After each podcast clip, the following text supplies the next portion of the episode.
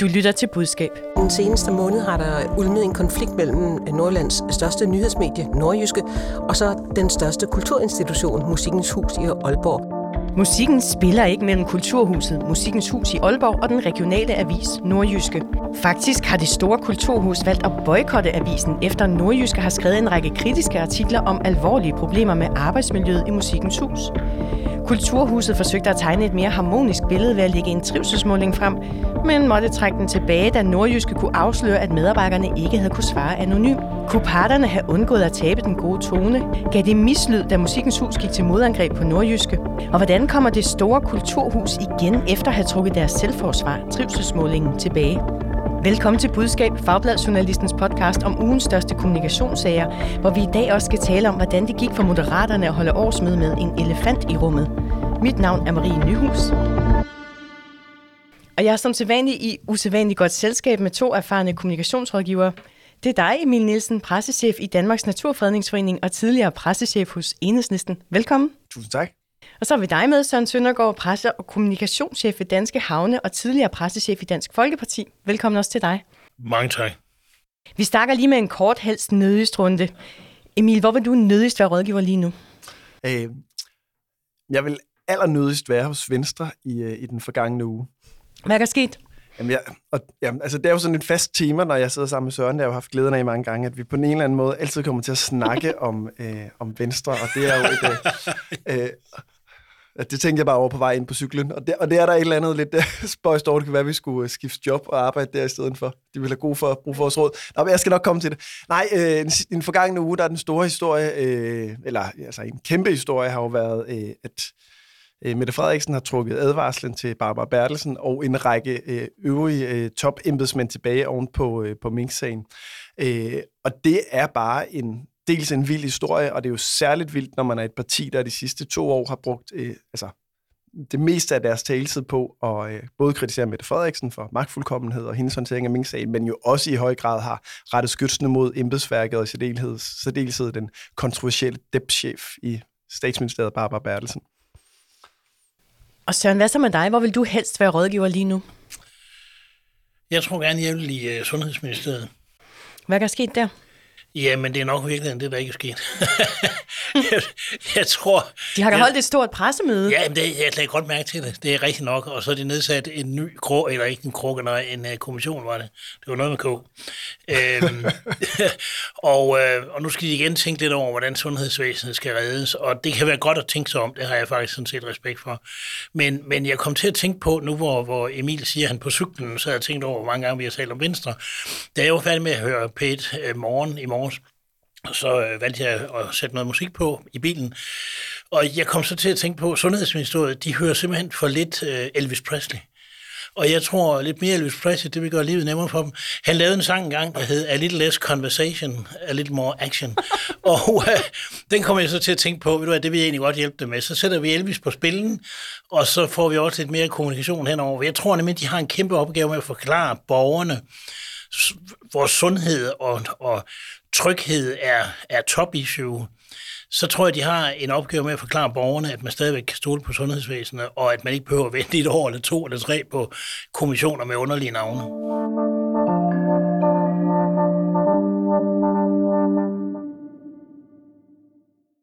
Vi skal for anden uge i træk til Nordjylland og til en sag, som en lytter har skrevet til mig om.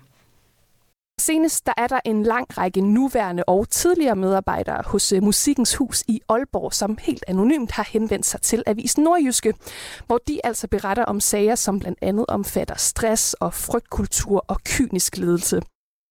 Tilbage den 19. februar, der bragte den nordjyske en artikel baseret på flere end 20 anonyme nuværende og tidligere ansatte i Musikkens Hus, som samstemmende beskrev et dybt ubehageligt arbejdsmiljø. De fortalte om stress, urimelig rådighedskrav og frygt for at blive fyret.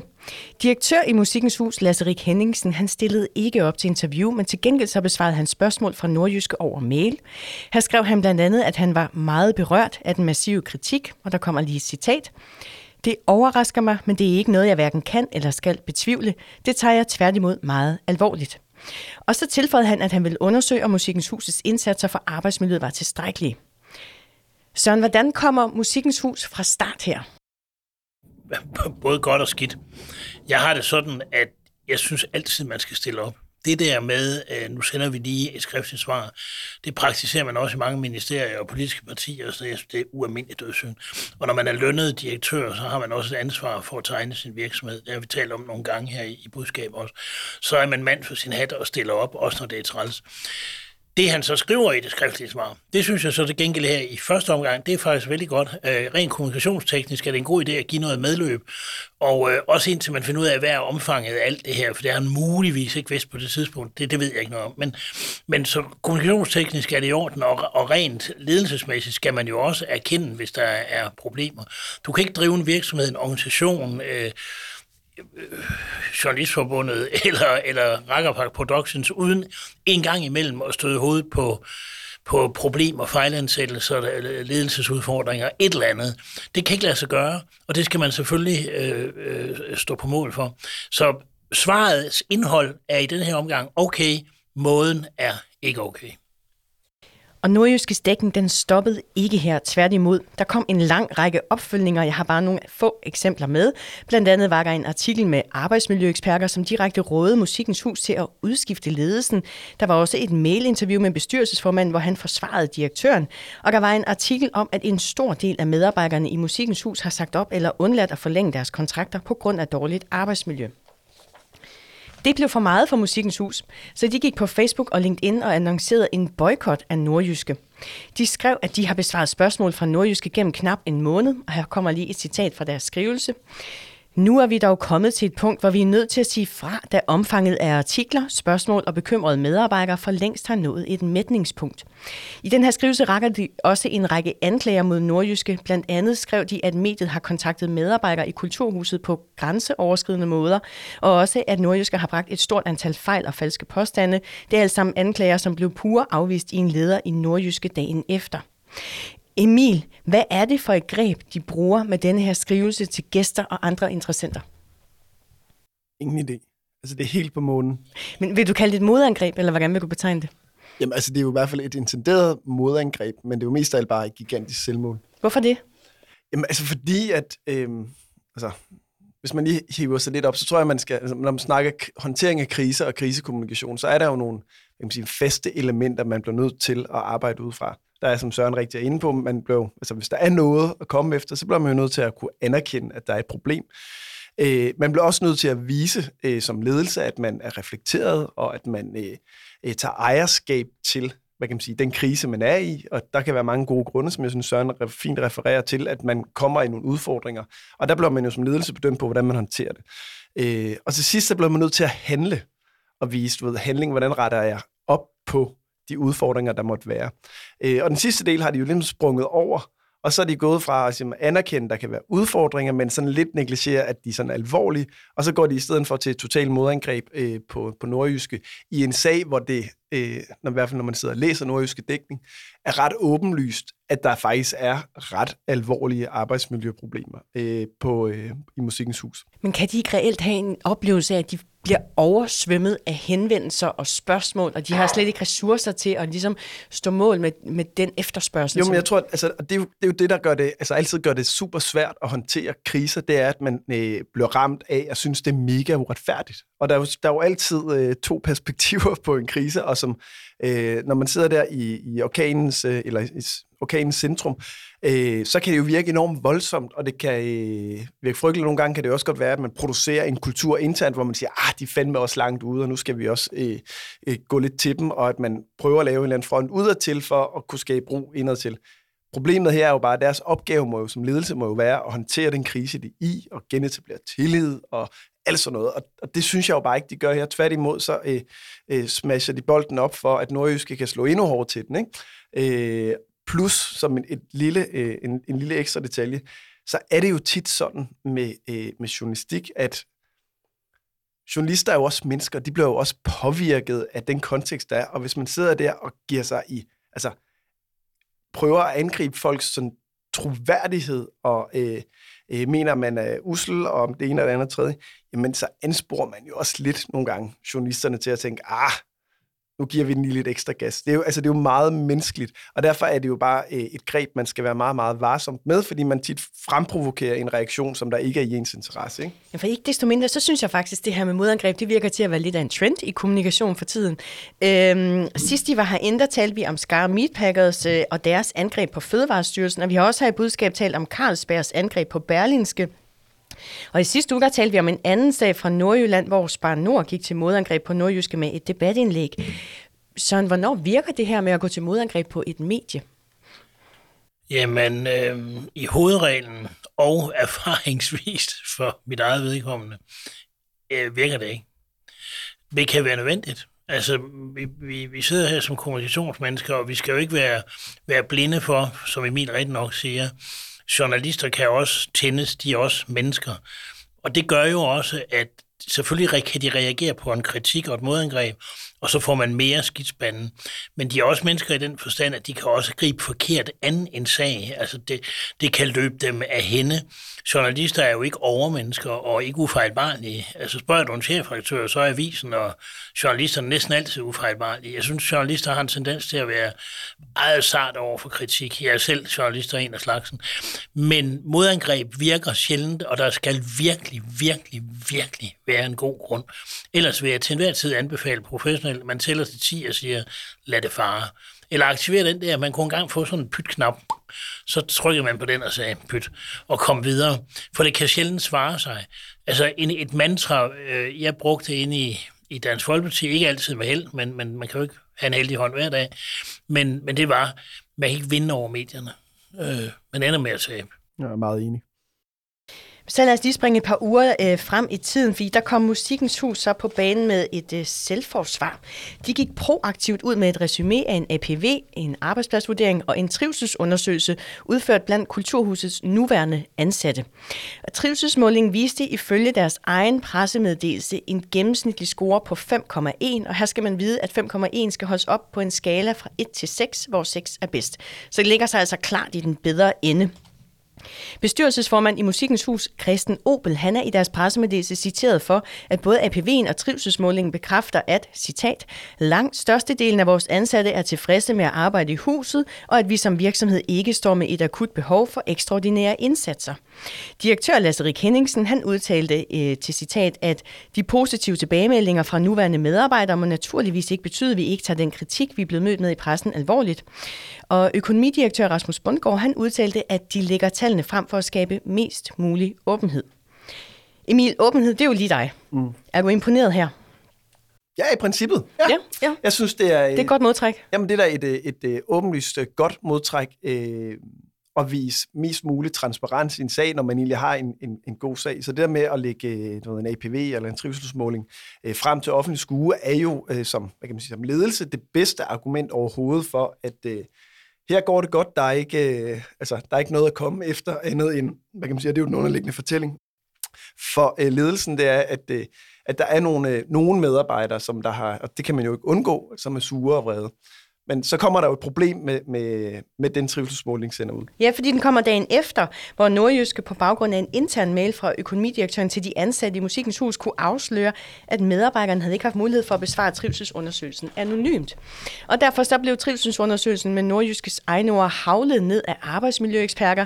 De havde blandt andet talt med Ejner Baldvin Baldursson, som er lektor og forsker i arbejds- og organisationspsykologi på Aalborg Universitet, og han blev i Nordjyske citeret for at sige, du kan ikke bruge tallene til noget som helst, og man kan kritisere, at man overhovedet kalder det en trivselsundersøgelse. Bestyrelsesformand Christian Obel han oplyste i artiklen til Nordjysk, at det var en fejl, at medarbejderne var blevet oplyst om, at økonomidirektøren kunne læse deres svar. Øh, og så skrev han, har dette så haft indflydelse på besvarelserne? Det vurderer vi umiddelbart ikke, men det kan vi ikke vide med sikkerhed. Øh, vi kan lige parentes bemærke, at dermed så var medieboykotten jo også ophørt, i hvert fald delvist, fordi de så begyndte at sende svar på i hvert fald nogle spørgsmål igen til Nordjyske. Emil, hvordan, hvordan virker de her svar fra Musikkens Hus? Jamen, jeg tror, at det er, jo, altså, det er jo lidt svært at dele op, fordi man kan sige, her, her har de gjort i nælderne, øh, og det, altså, det imødekommer de jo også ikke, til en vis grad, så det synes jeg jo isoleret set er fint nok, men jeg synes jo stadigvæk bare, at det er ekstremt amatøristisk håndteret øh, i forhold til den her trivselsmåling. Ideen er, som jeg sagde før, jo totalt rigtig og god, og altså, altså det, det er en rigtig måde at bedrive krisekommunikation på. Øh, men det er bare vildt, at man sidder i et mediehus, eller et, et kulturhus, der får med 85 millioner i offentlige støttekroner, som vel og mærke må have et ved, ordentligt sekretariat og have kommunikations- og ledelseskompetencer in-house, at de sidder rundt om bordet og tænker, det her det gør vi, uden at der er nogen, der lige har sagt, skal vi lige tage en runde på den der trivselsmåling, om, du ved, er der noget at komme efter, øh, at de ikke har gjort det, det synes jeg vidner. Øh, altså, nej, jeg, jeg kan næsten ikke sige mere. Jeg synes, det er, jeg, jeg, jeg er helt chokeret. I hvert fald så fem dage senere, så trak Musikkens Hus deres trivselsundersøgelse tilbage. I en mail til mediet Kulturmonitor, der skrev de, at bestyrelsen og ledelsen havde lyttet til den kritik, der har været af den aktuelle trivselsundersøgelse, og at de ville foretage en ny og fuldt anonym trivselsundersøgelse.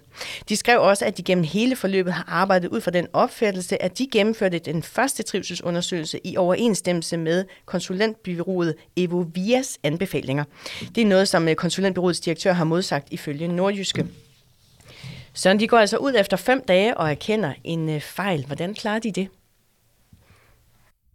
Rigtig, rigtig skidt. øh, det, det er en reel katastrofe, de har rodet sig ud i. Og det værste for dem er, at de selv har sig ud i den. Jeg er helt enig med Emil i, at det er god krigskommunikation at lægge noget frem. Men man skal saft sus med, når man lægger noget frem, være sikker på, at det noget holder. Det er uanset, hvad det er, du lægger frem, altså i hvilken situation. Hvis du vælger at lægge noget frem, så skal det holde hele vejen hjem. Men de siger jo, at de har været under indtryk af, at de har fulgt de anbefalinger, de har fået fra et konsulentbureau. Ja, ja, ja, jeg kan godt forstå, at du griner, Emil, fordi det er jo det der konsulentbureau, dem skal de så starte med at fyre. Det, hvis jeg var skatteyder i Aalborg, så vil jeg være trist over, at min skattepenge blev brugt til at lønne sådan en eller anden konsulentfirma, der kommer med små elendige råd. Det, det Plus, ved vi jo heller ikke, om de gør, for direktøren modsiger det i, i Nordjysk. Ja, ja. Og, og så må man sige igen, er jeg enig med Emil i, at man, man med så stor en institution, som der er tale om af Musikkens Hus, må man forvente, at der både er ledelse, så det er helt rigtigt, både ledelses- og kommunikationskompetencer, som gør, at man ikke laver sådan et gigantisk øh, selvmål. Så sagen har udviklet sig fra slemt til værre, i takt med, at de har haft, hvad man kan kalde aktivitetskløb på direktionsgangen. Nu gør vi et eller andet, gør noget, vi lægger en trivselsmåling frem, gør vi så. Ja, jeg synes til, til lytterne her i podcasten, at de skal vide, at stemningen her i studiet er sådan, så hvis vi lavede en trivselsmåling, så vil vi få syv på den der seks skala. Det er skide godt, og det er endda rigtigt men vi er jo heller ikke, vi er jo heller ikke nogen krise. Men tænk sig engang at lægge noget frem, som hvor selv tallene, da jeg så tallene, du præsenterede dem forleden dag, så tænker jeg bare, hvis man har en shitstorm, som det her er, og en krise, og man har startet med i sit første skriftlige svar, jeg anerkender, at der er et problem, og jeg må vedstå, at der er noget, jeg skal ikke engang øh, benægte det. Og så lægger man en trivsmål frem, og siger, der er faktisk ingen problem, det går skide godt. Det, det, der, der må være nogen, der har tabt en eller anden forbindelse på vejen. Det er rigtig skidt. Emil, hvordan kommer de igen oven på denne her tur? Huh, det er jo et svært spørgsmål. Altså, jeg er jo meget glad for fodbold. Øhm, Ej, det er ikke og, øh, og, øh, og, og det er jo sådan, altså på et, øh, altså på et hvert fodboldhold, at hvis du har en, en cheftræner, en manager, som øh, altså, taber omklædningsrummet, og resultaterne ikke med dig, øh, hvordan retter du op på det? Altså, der er jo ikke nogen steder, hvor at man stedigt fastholder, øh, at manageren er... Øh, er skånet, altså fordi så ender man i anden, tredje, fjerde division. Så, altså, så, så pilen peger jo kun øh, et sted hen, og det er mod den, mod den øverste ledelse.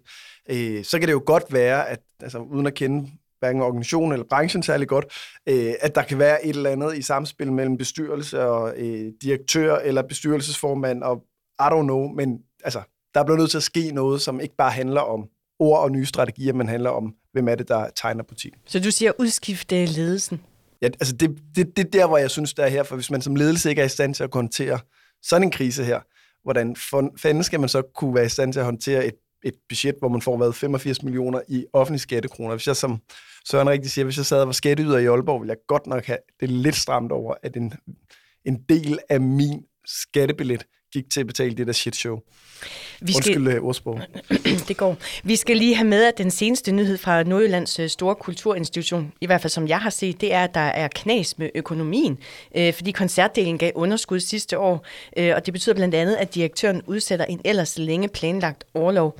Søren, er du egentlig enig med Emil her, at, det, at øh, der er ikke andet at gøre end at udskifte ledelsen? Jeg er sjældent uenig med Emil, men jeg er, her er jeg lidt i tvivl. Og, og det er måske heller, jeg er heller ikke særlig fodboldorienteret. Og jeg sidder tit og, og griner lidt fra, fra sidelinjen, når hver gang der er noget, der går galt i fodbolden eller sport, så udskift chefen. Hvad med de der kort, i dem der, der løber rundt i korte bukser og ikke kan finde ud af at sparke i mål? Det kunne jo måske også være nogle af dem. Altså, det er ikke altid chefen, og jeg synes, løsningen i fodbold med, at vi udskifter træneren, jeg, jeg synes, den er lidt refleksagtig. Det, derfor kan den jo være rigtig alligevel. Og det kan godt være, at det er løsningen op i, i Aalborg, skal jeg ikke kunne sige. Øh, og det er klart, at han mangler nogle kompetencer, det har jeg jo selv lige siddet i talensand, men fordi han mangler nogle kompetencer i forhold til en, en krise, som grundlæggende handler om kommunikationsevner og mangel, og en vis form for forståelse af, hvad lederrollen som ansat direktør indebærer. Så, så derfra så til at sige, skift ham ud. Jeg ved ikke, om man kan få en, en, en, en bedre chef, så jeg måske jeg har nok en nuance lige der i forhold til det, uden at kende øh, noget som helst til, til institutionen. Nu er, jeg bare lige, altså, det, nu er det jo et kommunikationsprogram, så det er jo også mere det der, altså, hvis vi vender den om og siger, hvad er det, som direktøren på nuværende tidspunkt kan komme, det skal op med, som troværdigt kan genetablere vores tillid til, at han er den rigtige i front for den organisation. Det er jo, det er jo, mere, det, det, er jo det, der er svært, ikke? fordi han kan jo ikke med troværdighed komme og sige, her er vores plan for, at vi genetablerer. Altså, der har været en krise, og han har håndteret den så elendigt, og der er kun et sted, pilen peger hen, og det er på ham. Og så kan det jo godt være, som Søren siger, bare for retfærdighedens skyld, det kan være, at han er verdens dygtigste til øh, inden for sit fag, til at få øh, du ved, alle mulige spændende bands og øh, ensembler til musikhuset, og det er en kvalitet, så må man jo bruge den, men puha, det er svært. Jeg skal sige, at hverken direktøren i Musikens Hus eller byrådet Publicity, som rådgiver dem om kommunikation, har ønsket at stille op i budskab i dag. Og så vil jeg gerne sige tak til læseren for at skrive og tippe om historien i Nordjylland. Husk, det kan du også gøre. Du kan skrive til budskab, hvis du har en idé eller måske et dilemma fra dit eget kommunikationsjob. Skriv til budskab journalisten.dk.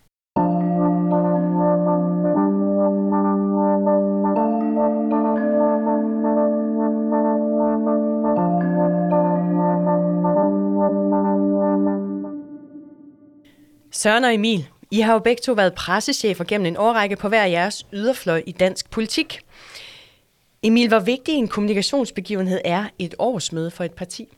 Altså for, øh, for min gamle arbejdsgiver, der var det, og for, for mig i min tidligere funktion, der var det, hvis ikke årets vigtigste kommunikationsbegivenhed, så en af årets suveræn vigtigste øh, kommunikationsbegivenheder. Og Søren, når man står her som pressechef, hvad frygter man så allermest kommer til at ske på et, på et årsmøde? At øh, der sker noget, man ikke har planlagt, at nogen forløber sig, at der opstår en situation, man ikke havde forudset. Øh, årsmøder er jo et langt stykke af vejen, i hvert fald der, hvor jeg arbejdede, koreograferet. Og øh, så den, den, det, det er egentlig ikke ment nedladende, men den klappekagefest, som jeg synes, det skulle være, den forløber efter et øh, øh, manuskript. Men der er jo... Øh, muligheder for, at man forløber sig i en diskussion med journalister, eller på talerstolen, eller på anden måde. Og så noget, det er det, man, når man, når man møder op ved sådan en årsmøde weekend, så tænker man bare, fingers crossed, der er ikke nogen, der skal, der er ikke nogen, der skal kveje sig. Og så er der så regel nogen, der kvejer sig. Så, ja. Men det, jeg hører jer sige, er, at årsmøder det er vigtige begivenheder øh, for partierne. Partiet Moderaterne holdt deres første årsmøde i Vejle i lørdags. Formand Lars Løkke Rasmussen han kom med sit forslag til, hvad dagen skulle handle om. Og helt ærligt, så må vi også godt bruge dagen i dag til lige at dvæle lidt ved det, vi sammen har bedrevet. Jeg er i hvert fald umådelig stolt. Og jeg er også umådelig taknemmelig. Emil, når du tænker tilbage på Moderaternes årsmøde i weekenden, hvad er det så for et øh, billede, der mest står tilbage hos dig? Men jeg tror, jeg skal lige sige først, at, øh, at regeringen har jo fejret 100 dage. Mm i lørdags, mm. den dag, hvor Moderaterne startede deres årsmøde. Og jeg sad der, øh, faldt over den, øh, hvad kan det sammentræf, så tænkte jeg, hold kæft, man, altså, selv her er Lars Lykke helt eminent og genial. Han kroner ligesom den dag, hvor alle medierne skal bruge tid på at snakke om 100 dage, og hvordan, hvordan er gået med regeringen til ligesom at sætte sig selv i centrum for det. Og, øh, så på den måde var det jo, altså, for at understøtte vores pointe for før om, hvor vigtigt et årsmøde er, altså genialt og genial timing, fordi det her var noget, de kunne bruge til noget. Øh, så hvilket billede husker du mest fra årsmødet? Men øh, for at svare på de spørgsmål, så, øh, og jeg tilhører nogen, altså de få procent, der følger allermest med. Jeg kan simpelthen ikke huske noget fra det der årsmøde, andet end øh, en billede af Jon Steffensen, der prøver at undslå sig øh, og blive interviewet af, af, af journalister og svare på kritiske spørgsmål. Og det er da bare et kæmpe problem mm. øh, i forhold til, hvordan scenen ellers var sat til det her årsmøde. For eksempel så lød det sådan her, da Jon Steffensen blev mødt af øh, journalister fra forskellige medier. Rundt her, vi, vi går her og holder om Jon, er det ikke urealistisk, at du ikke kommer til at svare på nogle af de her ting? Bare fortsæt. Hvorfor er det, du ikke vil svare på nogle af de her ting? Du har jo sagt noget om det før. Regeringen er jo tilbage med 12,5 procent i meningsmålingerne, og jeg er sige med 2,6. Er det lige skyld? Jon, kan du ikke bare stille op en gang for alle? Ja, der er ikke den øh, bedste lyd måske på det her klip, men hvis man ser videoen, der hører sammen med, så ser man altså, at der er flere journalister, der følger efter Jon Steffensen, at Jon Steffensen fuldstændig undlader at svare på deres spørgsmål, og det ser også ud, som om han prøver at undgå at kigge på journalisterne, øh, og faktisk bliver hjulpet væk af en anden person. Øh, medierne har jo omtalt en stribe kritiske sager om Jon Steffensen helt siden sidste år, og den kritiske dækning har taget øh, fart siden valget, hvor der har været flere historier frem om hans tid som teaterdirektør. Øh, vi taler også om det i budskab her for nogle uger siden. Søren Moderaterne har desværre takket nej til at kommentere deres pressehåndtering på årsmødet her i budskab, men jeg tænker, at de nok havde forudset, at pressen ville spørge ind til sagerne om Jon Steffensen. Øh, hvis du havde været der som pressechef, hvordan ville du så have indrettet arrangementet til at kunne rumme det? Hvor er det fantastisk, at de har svaret nej til. Altså, det er det der, som vi startede med at tale om. Send en skriftlig svar, eller lad være at svare, eller lad være at kommunikere. Jeg, jeg synes, det er helt skandaløst, og det må de selvfølgelig håndtere, som de vil, og, og, og snakke med deres vælgere om. Men jeg synes simpelthen, det der med ikke at stille op og ikke forklare sig, jeg, jeg har meget, meget, meget lidt faglig respekt for det, og også øvrigt personlig respekt for det. Det er så, som det er. Hvis jeg havde været pressechef, så havde jeg placeret elefanten på scenen. de havde jo et, øh, et punkt på programmet, om, at Jon Steffensen skulle øh, præsentere Moderaternes DNA. Og jeg har, jeg har gået og summet over, det ville jeg da have gjort, og sagt, hvis du ikke kan øh, skjule ham, så sæt ham der frem. Og han står der på scenen, og mens han står der, kan journalisterne jo ikke spørge ham om noget bøvlet. Og han er jo en, øh, en god kommunikatør, øh, god formidler, han har erfaringen, han har roen til, til den slags ting, og her skal han endelig tale om noget andet, end hans åndssvage teaterfortid, og han ikke kan finde ud af at få et kunstværk ordentligt sammen, og han har lånt nogle lejligheder. Jeg ved ikke, hvad for nogle åndssvage og, og, og 20 år gamle beskyldninger for, at han er en tyran og alt muligt. Her skal han tale om noget helt aktuelt i forbindelse med, som Emil rigtig nok sagde, et super godt iscenesat øh, årsmøde, hvor det er en, en klappekagefest for Moderaterne, hvor man lige skal det hele ved, hvor godt vi har gjort det alle sammen, og det har Lykke jo ret i, de har gjort det godt. Hvorfor dog ikke stille ham op, og så lade ham tale i en ny kontekst, sætte en ny scene, en ny dagsorden, et nyt øh, arrangement rundt om Jon Steffensen, så vi husker ham for noget andet end en teaterfortid og en flygtende mand, der ikke vil tale med, svare på spørgsmål. Mm. Det har jeg gjort. Det er nemlig rigtigt. Moderaterne aflyste et øh, oplæg om partiets DNA, som Jon Steffensen ifølge et tidligere program skulle have holdt. Men til gengæld så holdt holdt de fast i, at han var med i en slags øh, paneldebat, øh, hvor de sad øh, tre partimedlemmer på scenen med komiker Andreas Bo, som undervejs spurgte Jon Steffensen sådan her. Og så har vi lovet hinanden, Jon, lige kort, at vi også lige vender elefanten i rummet, for det er jo ikke nogen hemmelighed, at, at så øh, skete der jo... øh, så skete der jo det øh, for, for et par år siden, længe før du gik ind i politik, at du kom til at, at stille en, køle, en mælk ind i køleskabet og smække døren for hårdt. Og det er der så nogen, der har, øh, er blevet sure over, øh, øh, og, og derfor har du måttet et styr igennem nu. Øh, sådan helt kort. Øh, jeg antager, at, at, at det har været hårdt, men, men, men fortæl mig lige kort, hvordan har det påvirket? Altså, hvordan, hvordan er det? Emil, her gør de jo det, som Søren efterlyser. De sætter elefanten op på scenen, og så forsøger de ovenikøbet også at tage livtag med elefanten i rummet. Øh, når nu han er til stede på det her årsmøde, er det så en god måde at turnere det på? Synes du også, at det har været øh, urimeligt hårdt svært for dig at være udsat for så urimeligt langt ud beskyldninger. Det må, det må have været meget, meget hårdt, at andre er så dumme.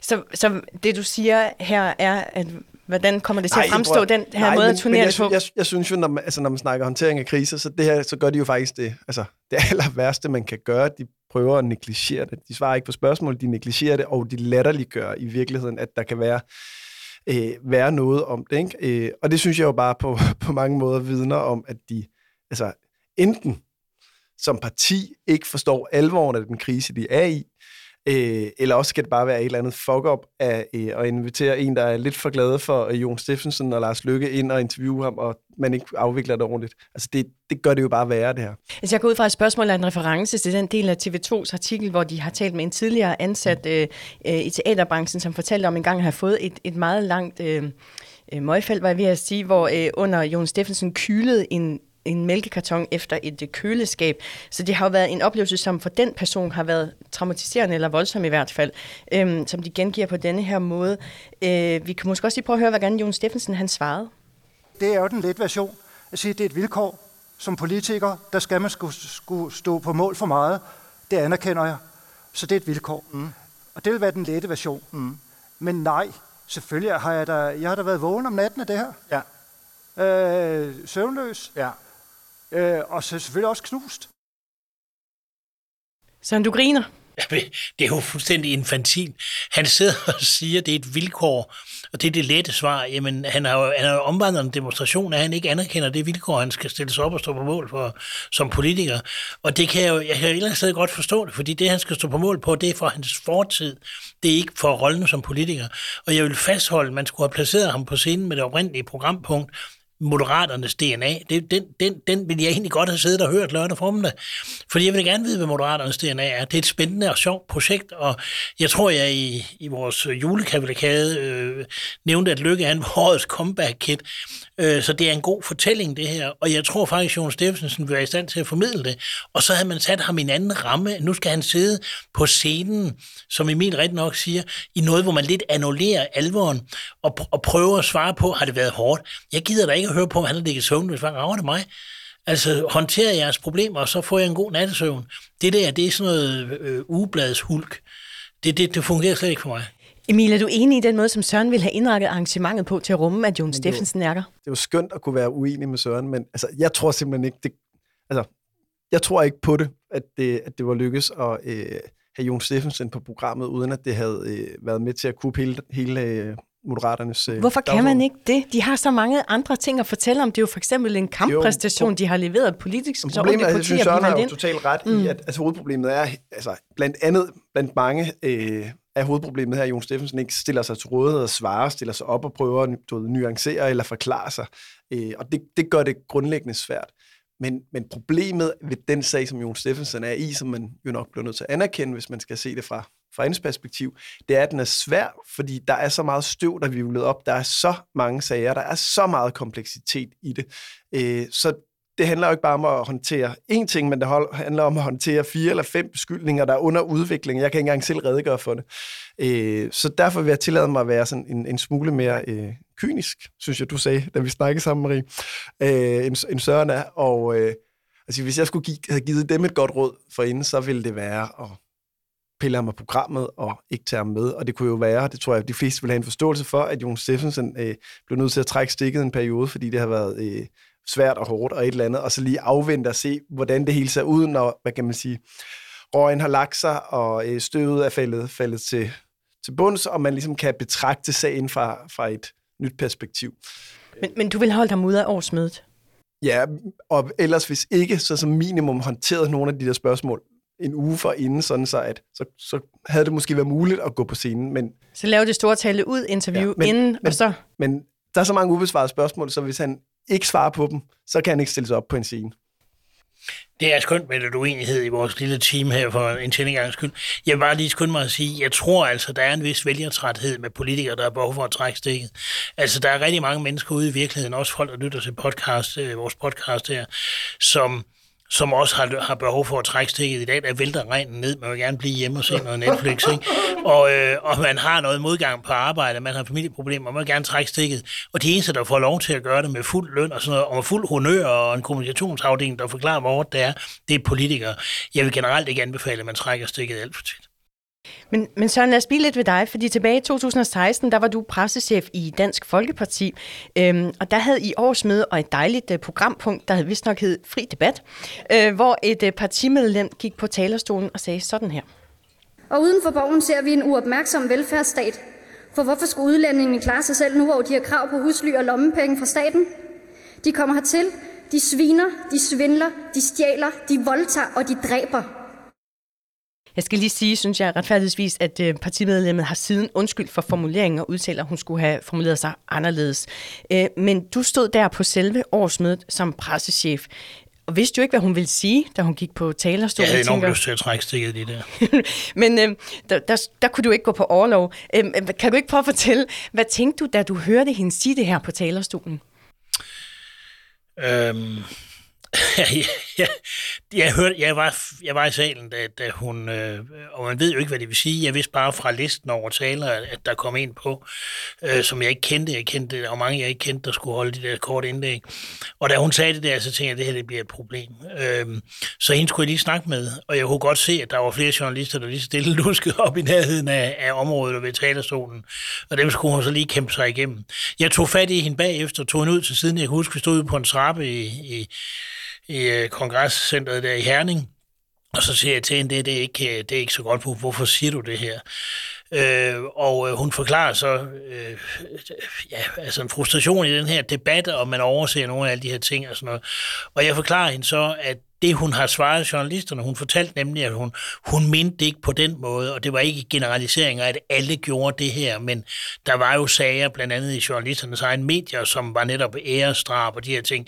Så der var en frustration fra hende, og det har hun forklaret journalisterne, og det sagde jeg til hende, den forklaring skal du fastholde. Du, den der generalisering, den slipper du ikke godt afsted med, og, og hvis partiet bliver spurgt, er man også nødt til at sige, at man skal adressere det til dem, der rent faktisk er kriminelle, og ikke alle mulige øh, indvandrere. Øh, så, så jeg prøvede at give hende sådan, så hun kunne forklare og forsvare sig. Jeg sagde også til hende, hvis det blev for hårdt, så må hun tage fat i mig eller nogle af vores pressemedarbejdere, og så skulle vi nok øh, hjælpe hende videre. Vi gemte hende ikke væk. Hun var i øh, årsmødesalen resten af dagen. Hun var der også dagen efter. Det blev en historie, der fyldte. Den fik, det. den fik noget omtale. Øh, og som pressechef, der havde jeg punktet fri debat. Men medlemmerne elskede det, for det var medlemmernes mulighed for at, at komme til udtryk med alt muligt, de gerne ville. Men som pressechef er man virkelig nervøs, præcis for de punkter med fri debat. For alt det andet er koreograferet, der ligger manuskripter, man har nogenlunde styr på det. Men fri debat, det er en stressfaktor. Jeg skulle have trukket stikket. Det er rart at høre, at du, at du alligevel ikke er helt så idealistisk, når det kommer til stykket, ikke?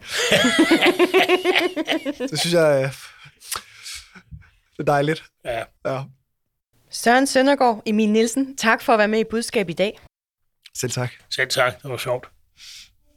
I lige måde. Du lyttede til Budskab, Fagbladet Journalistens podcast om kommunikation. Udsendelsen i dag er tilrettelagt af Sandra Korsgaard og mig. Mit navn er Marie Nyhus, og jeg er redaktør og vært på Budskab. Park Productions står for lyd og teknik. Du hører et klip fra Kulturen på P1, Radio 4, DR, Ekstrabladet, BT og TV2. Husk, at du altid kan skrive til os, hvis du har input eller idéer. Skriv til budskab Hvis du kan lide at lytte til budskab, så giv os meget gerne en anbefaling. Tak fordi du lyttede med.